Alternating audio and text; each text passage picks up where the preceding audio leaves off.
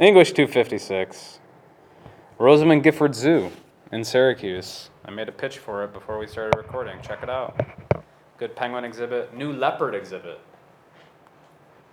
Amur leopards. One of the most endangered species of leopard in the world. Great new exhibit. Check it out. Uh, announcement. So next week's reading, right, is this um, autobiography, first autobiography published by a Native American person. It's published initially in I think 1829, and so we're reading that next week. Uh, it's kind of difficult at the level of language, right? Because it's written in the 1800s. It's kind of older, so it's kind of difficult at the level of language. So you're gonna have to give yourself a little more time with it. If that book has not come through for you, because I know it's the book that uh, wasn't at the bookstore for whatever reason, email me, and I can shoot you a copy of the reading for Monday. Um, oh, in addition to that, right, because it's kind of difficult, because it's a weird read, it's a little bit older, it's like the exact opposite of what we read for today, which was like quite accessible. Um, the, because it's kind of difficult and not as easily accessible, on the post, like the forum link for Monday and for Wednesday and for Friday, I'm actually just throwing out a couple of questions, right? That um, the people who do posts, so not you guys on Monday, but the people who do posts on Monday, hey Cameron, the people who do posts on Monday uh, might be interested in like responding to the questions that I ask. And then those questions will also be something that motivates the discussion on Monday as well. So if you listen in and we talk about that, but that'll be the case on, on Friday as well. Any questions about that? So yeah, if you need a copy, shoot me an email. Um, you been to the zoo up in Syracuse? No. Ah, oh, Friday. All right, uh, Cherokee Fables. So this week is all about traditional stories. We've done origin stories. We've done Confederation stories. Origin stories giving us that spiritual or religious kind of component. Confederation stories providing us with that kind of political or national component. And these ones kind of teaching tools, right? The first thing we read today, right at the beginning, is like these stories are intended to teach. God, there's nobody in this building, and yet it's so loud. These stories are intended to teach, right? They're social tools, right? Um, what do fables do? Like just not ju- not just these ones, right? A bunch of you on the post actually had really good thoughts about like how to distill or summarize the things that come out of these fables. But what do fables do in general? What are they supposed to do? What do they accomplish? Teach moral behavior. Yeah, they teach a moral behavior. Okay, they provide you with a lesson. That's one thing. What about, especially in these ones, but also something like Aesop's fables, which you might kind of have a, a familiarity with, a passing familiarity with. They teach a moral lesson. They also do oftentimes one other thing as well, which is kind of hinted at in some of the titles of these, like how the rabbit got its te- ears or its legs. So in that case, what if what do these fables often do? To like explain something or why things are the way they are. Yeah, they often like explain a natural phenomenon, right? So it's often the case that these types of fables, right, which we might equate with children's stories, although like uh, a couple people in the forum said like, you know, there's kind of more to them than that. Like it's a children's story on one level, but it also like embedded in it is something quite nuanced and, and interesting. So they do kind of two things. They teach a lesson, a moral, right, an ethical behavior, but they also often teach like the explanation for a natural phen- phenomenon. Okay, so in this case, like in the stuff that we read, let's take just like the toad one about the eclipse. What was the kind of moral teaching that came out of that story? Where the people are walking over the toad, and the toad, or is it the frog? I don't know. He had, he had smooth skin at the beginning, right? But he keeps getting walked over, over and over and over again. And as a result, he has kind of like splotchy, infected skin. He looks like a frog that we know now. So, what's the, eth- the moral or ethic embedded in that story?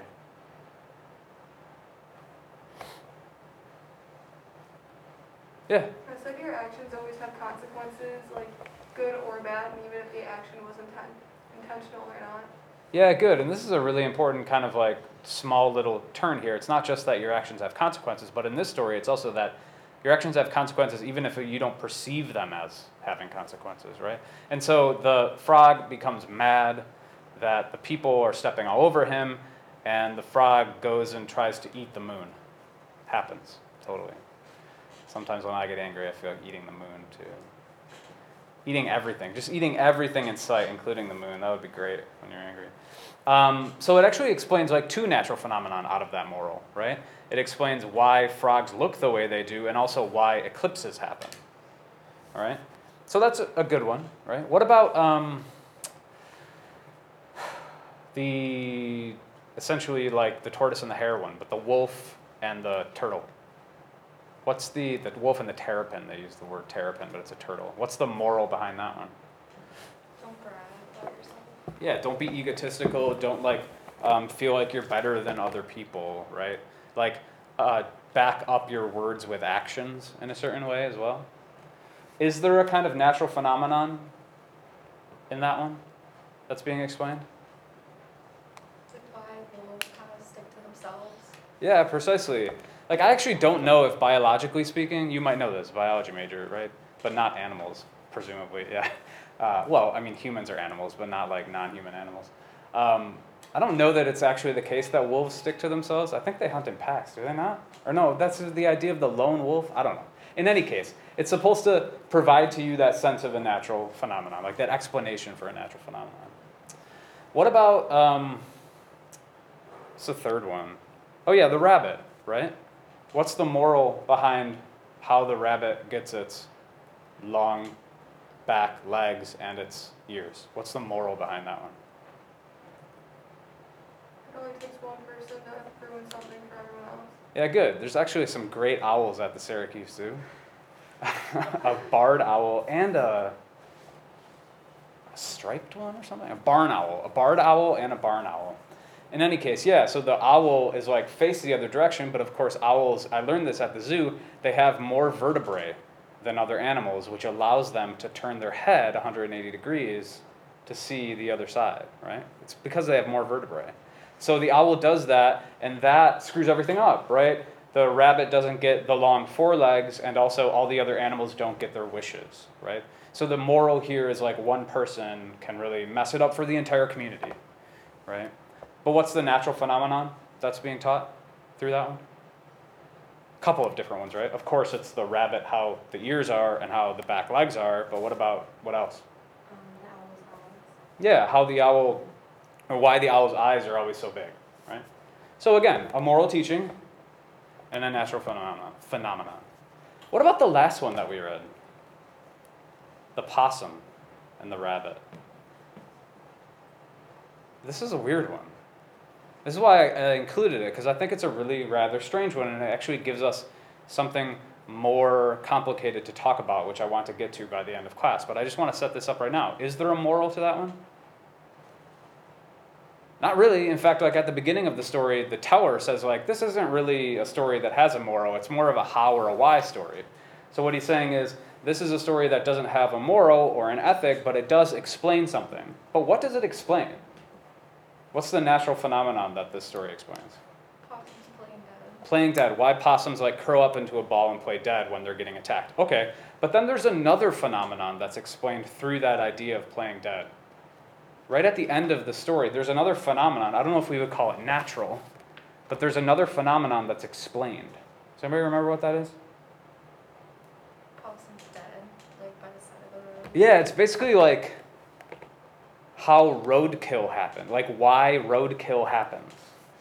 That's very different, right, than like why an eclipse happens, or why a rabbit has long ears, or why an owl has big eyes. I want to talk about the difference there, and actually why it's kind of important by the end of class. Okay? Does that make sense? Right? We set this up like there's a moral in all of these stories, there's an explanation of a natural phenomenon in all of these stories, but when we get to that fourth one, there's very precisely and explicitly no moral. And then the natural phenomenon is why we see possums dead on the side of the road. Huh. Strange. It's because he's trying to find a wife. Okay, fair enough. But like why we find roadkill, that's a that's an explanation for a natural phenomenon of a very different character than the three prior. So keep that in mind. But before we do that, a couple of other things. One thing that came out of your post, which I thought was really interesting, is you were basically like, Cameron, you were saying, you know, yeah, uh, so we see the frog eating the moon, and that's what creates the eclipse, or like we see that the bear in the um, the rabbit story, the bear becomes like aggressive and strong because the god grants its wish. And Cameron says, well, of course, like we know evolutionarily speaking and through like Western science that the reasons for that are different than the, what the reasons the stories provide, which I thought was such an interesting way of framing what these morals do because are these morals really um, substituting themselves for scientific explanations? I guess is the question that I'm asking out of your post. You can answer it or somebody else. But the idea here is are these fables actually trying to provide us with scientific explanations? And if not, why are they explaining natural phenomenon in this way? What does it do?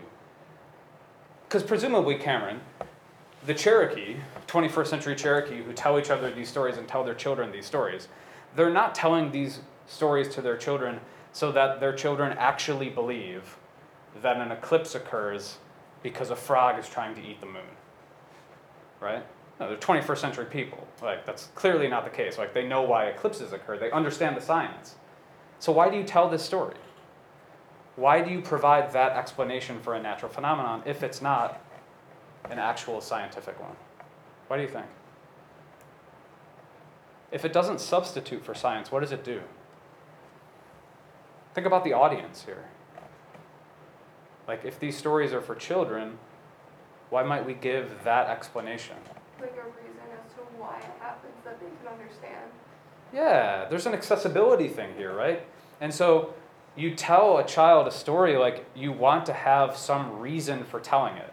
If there's no reason for telling it, it's actually going to be a lot harder for them to access the moral because they're going to be uh, not as interested in the story. Right? That's why it's often the case that with these morals or fables, the title is actually how the X got its Y. Because if you're a child, right, that sucks you in. It's like, oh yeah, hell yeah, I want to learn about how the rabbit got a big floppy ears. Hell yeah, I want to learn that. And then what happens is, subtly, sneakily, the moral is embedded in the story, right? And so, out of Cameron's point, I just really want to emphasize that the idea here is not that like these stories provide an alternative scientific or factual justification or explanation for a natural phenomenon. That's not, that's not what they're even going for. The whole point is that they bring you to that idea, right, in order to almost entertain you and to trick you into learning the moral. Okay? So if that's what fables do, right, they provide you with a moral explanation or a moral teaching, and they also purport to provide a explanation for a natural phenomenon although not a scientific one. How do they accomplish that? Like, literally at the level of how the stories are put together. How do they accomplish that? Are these like really confusing, highly complex stories, or are they simplistic? Um, are these stories that uh, cleave to realism, or are they fantastical? That kind of stuff. How do, how do the stories accomplish the two goals that we've just discussed?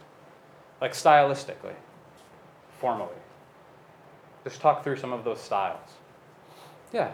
Um, well, like with the rabbit story, it's very like imaginative and it brings in like sort of a magic aspect Yeah. by the god, like being able to just grant like these people's their uh, the animals their wishes. Poof. Yeah. Yeah. Okay, so there's a fantastical element, like even setting aside like the idea that in all these stories animals talk. Right? There's a fantastical element of like the god or the creator figure being able to like point at the animal and change something about it, right? So there's a fantastical element. These are definitely not realistic stories. That's one way in which the moral and the explanation of natural phenomenon comes through. What about the way in which they're written or told? What about the style? Difficult to read? No. How would you characterize it? I know this seems like a really simplistic question, but it's actually like description is the first move we have to make before we go to analysis, right? We actually have to like find the words to describe the thing. So if it's not complex, right, the language, what would you say it is? It's like informal, more like a conversation than like you like telling a story. Yeah, great. Informal, a conversation. It's something that, going back to the beginning of the reading, we might anticipate happening like around a fire with a pot of beans. Yeah, we all just tell stories around pots of beans here, right? Like that's that's the kind of story that's being told to us. It's very informal. It's very colloquial, we would say, just like two people talking, as opposed to something that's very stilted, right, and kind of um, traditional or hidebound. Good. What else? Other stylistic features, just even at the level of like sentences and things. Short, choppy, not complex at all, right? That also approximates talking to one another, right? It's often the case that in these stories, what's being approximated is like oral discourse, right? The oral storytelling tradition is trying to be approximated on the page. And that's especially the case in a couple of the stories that we read. Not all of them, but for instance, like the uh, possum and rabbit story, it's almost written in terms of like how it's put on the page. In terms of how it's put on the page, and I'm just holding up one of the pages for those of you listening in. How it's put on the page, it doesn't look like a story. Like prose, it actually looks like what? Yeah, it looks like a I poem. thought it was a poem at first. Yeah, I mean, no, but you're totally right. Like, I think it's a poem at first. The reason why is that on the page it looks like a poem. Now, what do we know about poetry? Maybe nothing. You're like, I know nothing about poetry. what do we know about poetry? That's just a kind of hypothetical question. One of the things that we might know about poetry, some of you, fucking English 290 people, should know this. What do we know about poetry? Like, what's the history of poetry? What's traditionally the origins of poetry? It's a spoken form, right? Right? It's meant to be recited, it's meant to be performed out loud. And so, of course, it makes sense that the story that's being spoken, right, in this informal, colloquial way, as if you're kind of like across a fire from somebody, it makes perfect sense that it would be put in this form, right? Why? What does the poetic form, the poetic structure, show us that, like, just a big block of paragraph, a big block of text in a paragraph doesn't? People What is- read that over like a because it's shorter and it looks easier. Potentially it's shorter, maybe more accessible. At the level of literally the structure, what does it give us?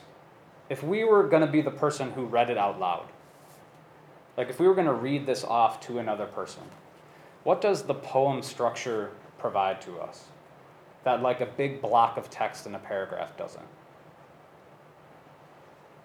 Yeah.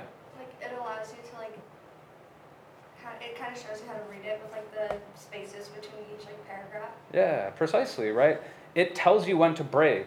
It tells you when to take a pause. It tells you when to speed up, right? It gives you those markers in the spaces. We call it lineation in poetry, in the way that the, the text is written, right? Those markers are not really there in the same way if it's a big block of text. And so the way some of these stories are written, particularly these Sequoyah Guess stories, right? The way some of these stories are written down actually approximates oral speech in a really, really, really precise way right? It's almost as if the person who is recording these stories and then basically transcribing them onto paper was trying to approximate the way that Sequoyah was telling them, right? With the pauses, with the breaks, with the kind of waiting for suspense or anticipation, all of those things built into the poetic form. Okay? So that's another way that the fable accomplishes its goals, right? The two goals that we talked about, the moral and the natural phenomenon. Right? It does so not only through simplistic language, it also does through does so through simplistic forms, often forms that approximate something like poetry as opposed to something like prose. Does that make sense?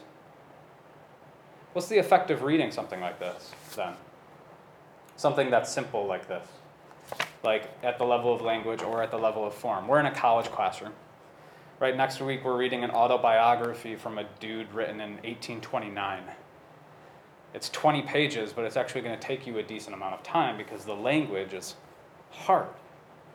Okay? What do you expect to read in a college classroom?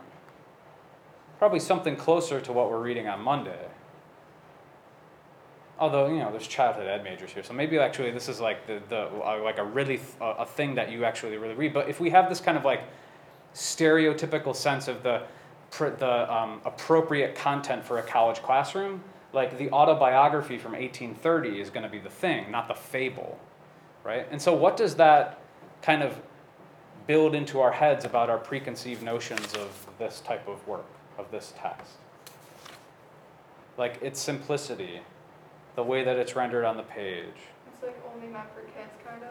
Yeah, I think that's right. I think like we have a kind of built-in preconception that these types of fables are intended solely or exclusively for children, right? And in some respect they are, right? That that's kind of the point.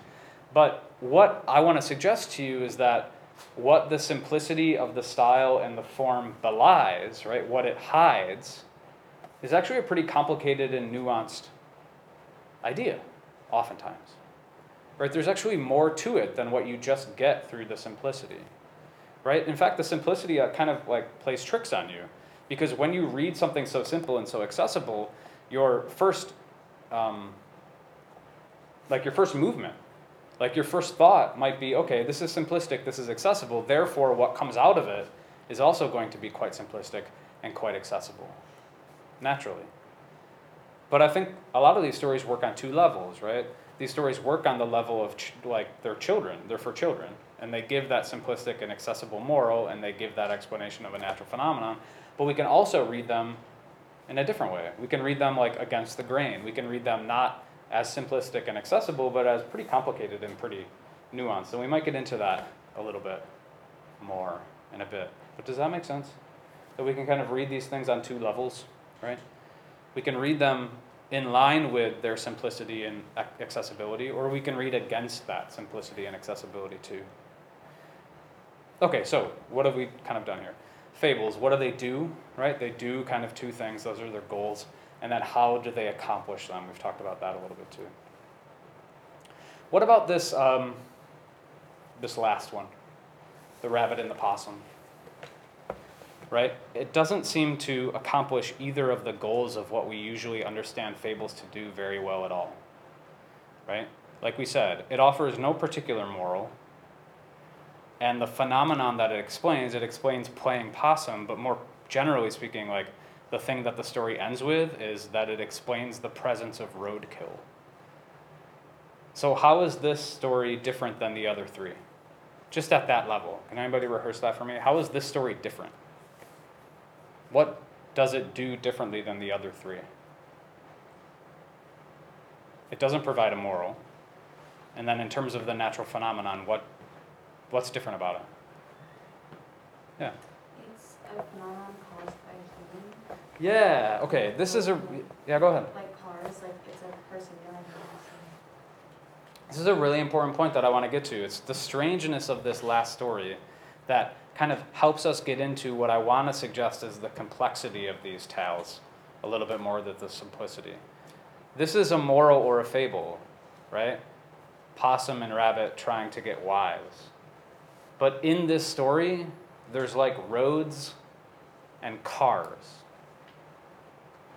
How is that like anomalous or different than our kind of conventional sense of what a fable is? It's not like set in the past, it's more modern. Yeah.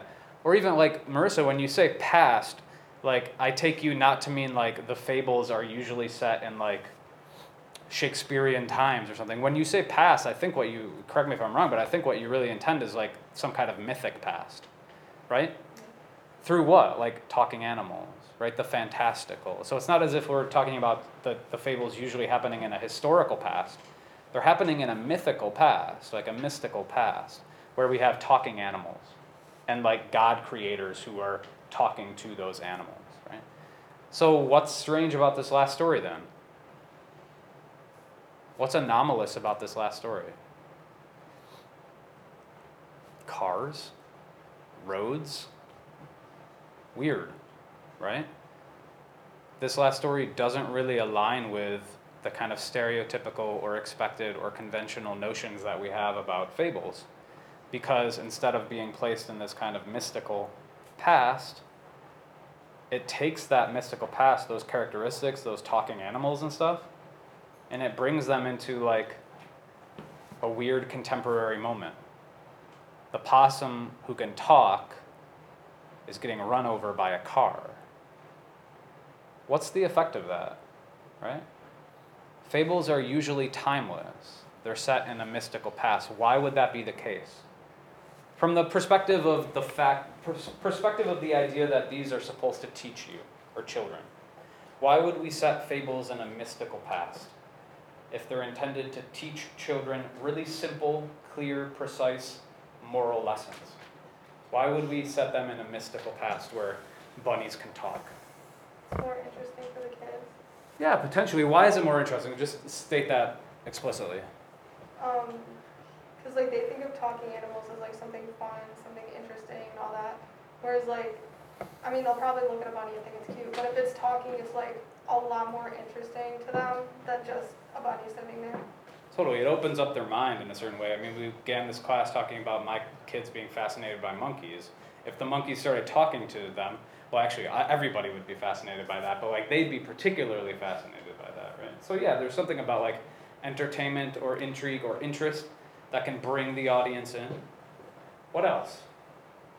Why don't we set fables in contemporary times, generally speaking? Definitely to engage and interest the audience, the intended audience, right? But why don't we set like fables in 1900? Why are they in this kind of like mystical past? What's the point of the fable? Again, the point of the fable is to teach a moral lesson. The moral lesson is supposed to be a universal one. That is to say, the moral lesson is supposed to be something that everyone agrees with and that everyone should accept. So it doesn't get outdated. Yeah, kind of, right? So, um, yeah, say more about what you mean by that. So uh, things are always changing. So like certain number of years ago, like they would have never done school online, and now they are. Yeah. So if they're setting it at a time where like it would not, something would never happen during that time that is like happening now, they can't really relate. But So- if it's like mythic or like imagination, then it can happen whenever, wherever. Right, yeah, yeah. So you're getting to that precise point at the end there. What you're trying to kind of point us to, Kieran, is that like what the mystical, mythical past setting allows for is for the moral to be considered entirely universal. Right? This is a edict, this is a behavior, this is a moral, an ethic that you should believe in and that you should uh, continue to practice in your life no matter when you live or where. Right? What you're saying is that, like, if we were to set a fable in 1900, what that does is that necessarily we begin to say, like, hmm, well, maybe like the teachings and the beliefs and the values of 1900 are not the same as they are now. And we would begin to question that. Basically, what we would be questioning is whether that moral, that teaching or belief is actually universal. Right? And so, by placing these fables in some mystical past where animals are talking and it's fantastical, you're kind of like erasing or obviating the need for that questioning, right? It makes that teaching totally universal. It makes that teaching totally universal. So when the car shows up in the rabbit and possum story, what happens then, according to this logic, what we've been talking through? When the car shows up, it blasts this kind of sense of the moral or the fable as universal, right? Because now we're talking about like a 20th century technology. What's the effect of that on the story? Just speculate. Like if you're a child reading this, or somebody's telling it to you as a child, and you're talking about talking rabbits and talking possums who are getting on later in life, and they feel like they need to settle down and find a wife because they can't get out of bed anymore, and they, it's really, makes them really tired to make their dinner. We could talk about the gender politics of this story some other time, right? Like, I, but uh, what's the effect of having a car in this story? Car shows up, starts knocking possums across the road. Think about if you're a child and you're being told this story.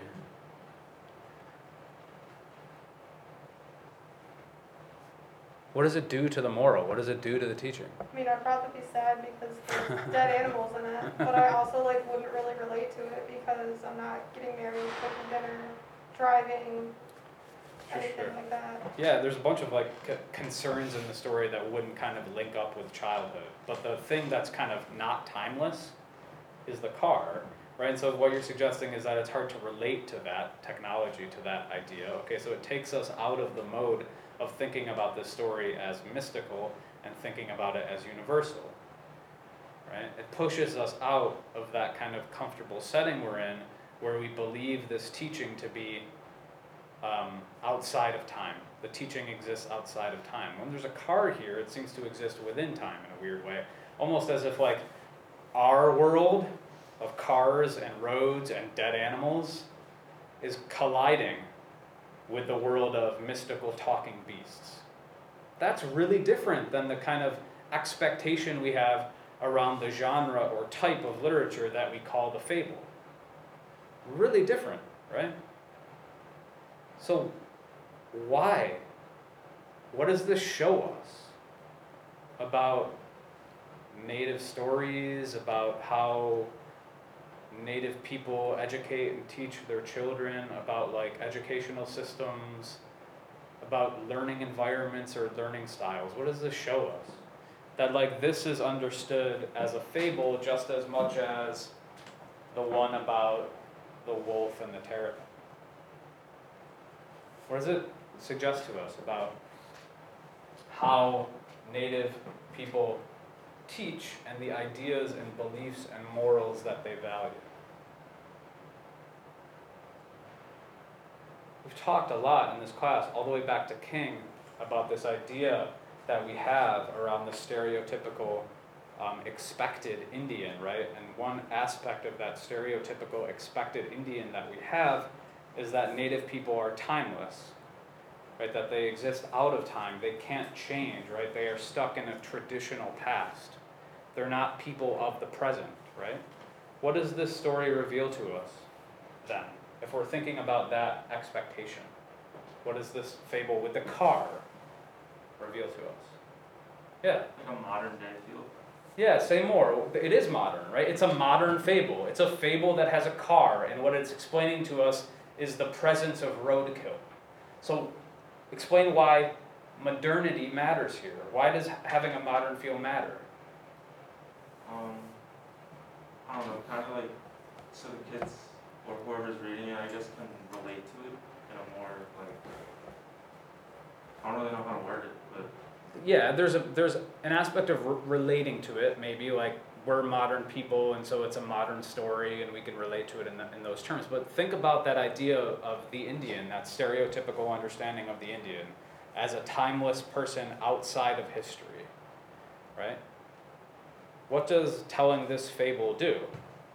Does it keep native traditions and stories in a mystical past? No, in fact, it like pulls them into the future. It pulls them into the present, right?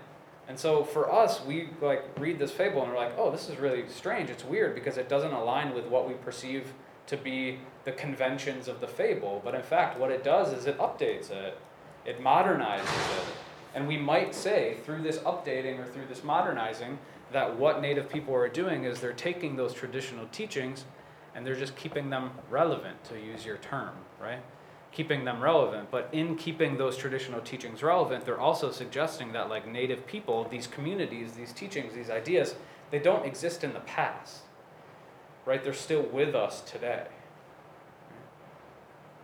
So I guess what I would say is like for Sequoyah Guess or for the Cherokee people who are telling these stories, it's not all that strange or like um, anomalous that a car would be in this fable, right? If we're thinking about the point of these stories being that native people can continue to exist into the future. Like, of course, those fables would be updated, right? Native people are not stuck in this traditional past, they exist into the future as well. Does that make sense? What about, um, let's think that idea through with reference to the terrapin and wolf story. That's generally speaking like a traditional fable, right? Like the story is that the wolf is a big, brash, egotistical dude. He thinks he can beat the, the terrapin in a race across six hills. And the rabbit figures out that if he gets six terrapins and he puts each one right at the crest of each of these six hills, then the wolf, because he's so self involved, and because the terrapin is hiding its head in the shell, he won't notice that it's a different terrapin at each hill. Right? That's the story. Right? The wolf is so self involved, so braggadocious, so egotistical that he won't even realize that he's racing against six different turtles. Okay? But how is that story introduced?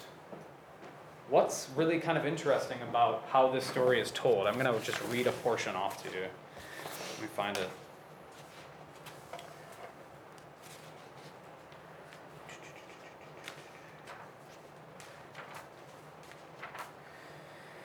Okay.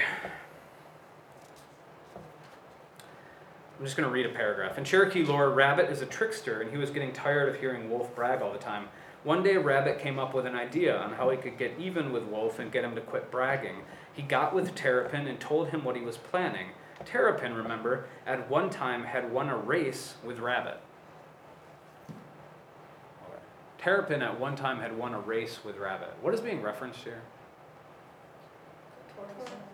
Yeah, that's that like Aesop's fable that we all know, right? The tortoise and the hare fable. What's the point of the tortoise and the hare fable? Slow and steady wins the race. Yeah, exactly. Like it's crazy how like these things come out of our reptilian brain. Like it's almost as if they're kind of so embedded so deeply into our brains. Like this speaks to the teaching power of fables, by the way. That like you can just pull that, right? Like the fact that this just this shit is just in here from like when we're two years old and we can't get rid of it. It's actually terrifying. We just can't, and it just bubbles up in that moment. But the point here, the, the thing I'm trying to suggest to you is that embedded in this story of the terrapin and the wolf is another story. Right? Embedded in the story of the terrapin and the wolf is the tortoise and the hare story. Isn't that weird? Maybe it's just weird to me, but it's strange, right? Because what it suggests is what? Inside the world of that story, what is there? Another world. Another world, right? But also just like another story, which means that inside this story, which is supposed to be mystical and timeless, there's actually a history in this story. These are characters that have existed through time, right? Because the tortoise and the hare story has already been told, and in this world it's already happened. And so now we have a new story where like they're reflecting on the fact that the tortoise and the hare story had already occurred. Weird. What does that show us? One thing it shows us is like an engagement between, let's say, settler Western cultures and fables and native fables, right? Because this native fable is kind of like picking from using as a predecessor or as a source something we would associate with a settler fable, right? Like the tortoise and the hare story becomes part of the story of this native story. That's interesting. So it suggests a kind of like engagement or integration between settler and indigenous stories. But what else does it suggest, in line with what we talked about with the possum story? If this story has a history in it, if it's referencing something else, what does that show us about this story? It has a future. Yeah, it's the same kind of thing, right? What it's suggesting is that like this is a this is a story that actually exists in time, right? This story, because it references the tortoise and the hare story, is a story that isn't kind of like set in this like prehistorical, traditional, mystical past entirely. It's also a story that's set in like our world, right? It's referencing a story we already know, right? So there's actually a history that's embedded in this fable. And if there's a history embedded in this fable, what it suggests is that this fable exists in time, not outside of it. That's really different than how we usually think about fables. But if we think about fables as existing in time as opposed to existing outside of it, what it allows us to see, right? The point that I'm trying to make is that if we understand fables to exist inside of time as opposed to outside of time, what it allows us to see is that native cultures also exist inside of time as opposed to outside of time. Right? That these stories, I think Sam mentioned this in a reply on the forum, that these stories continue to evolve and change. Right? They're not static, they're not stuck, they change. Either in really explicit ways, like there's a car and the story describes why roadkill happens, or in more implicit and more subtle ways, like in the story of the terrapin and the wolf, there is embedded references to the story of the tortoise and the hare. In both of those cases, what happens is these stories are not existing in a mystical past, right? They're existing in like real time. They're existing in real time. Modern technologies, stories that we know from our own world. Yeah? So maybe we have to revise our definition of the fable to account for how native people use fables, right? It's not just that like these fables are set in a mystical and timeless past, right? And that they provide this universalizing moral. It actually might be more more apt or more appropriate to think about fables in a native context as continually changing and updating. Right? There was no need for the possum and the rabbit story in the 19th century? Because there were no dead animals on the side of the road. I mean, I suppose there were like uh, there were wheels, like wheels existed, but like in the context of like driving along a highway or something, there were no dead animals on the side of the road. So you need a new story to account for that. That's a new natural, quote unquote, phenomenon. So you need a new story to account for. So these stories continue to evolve.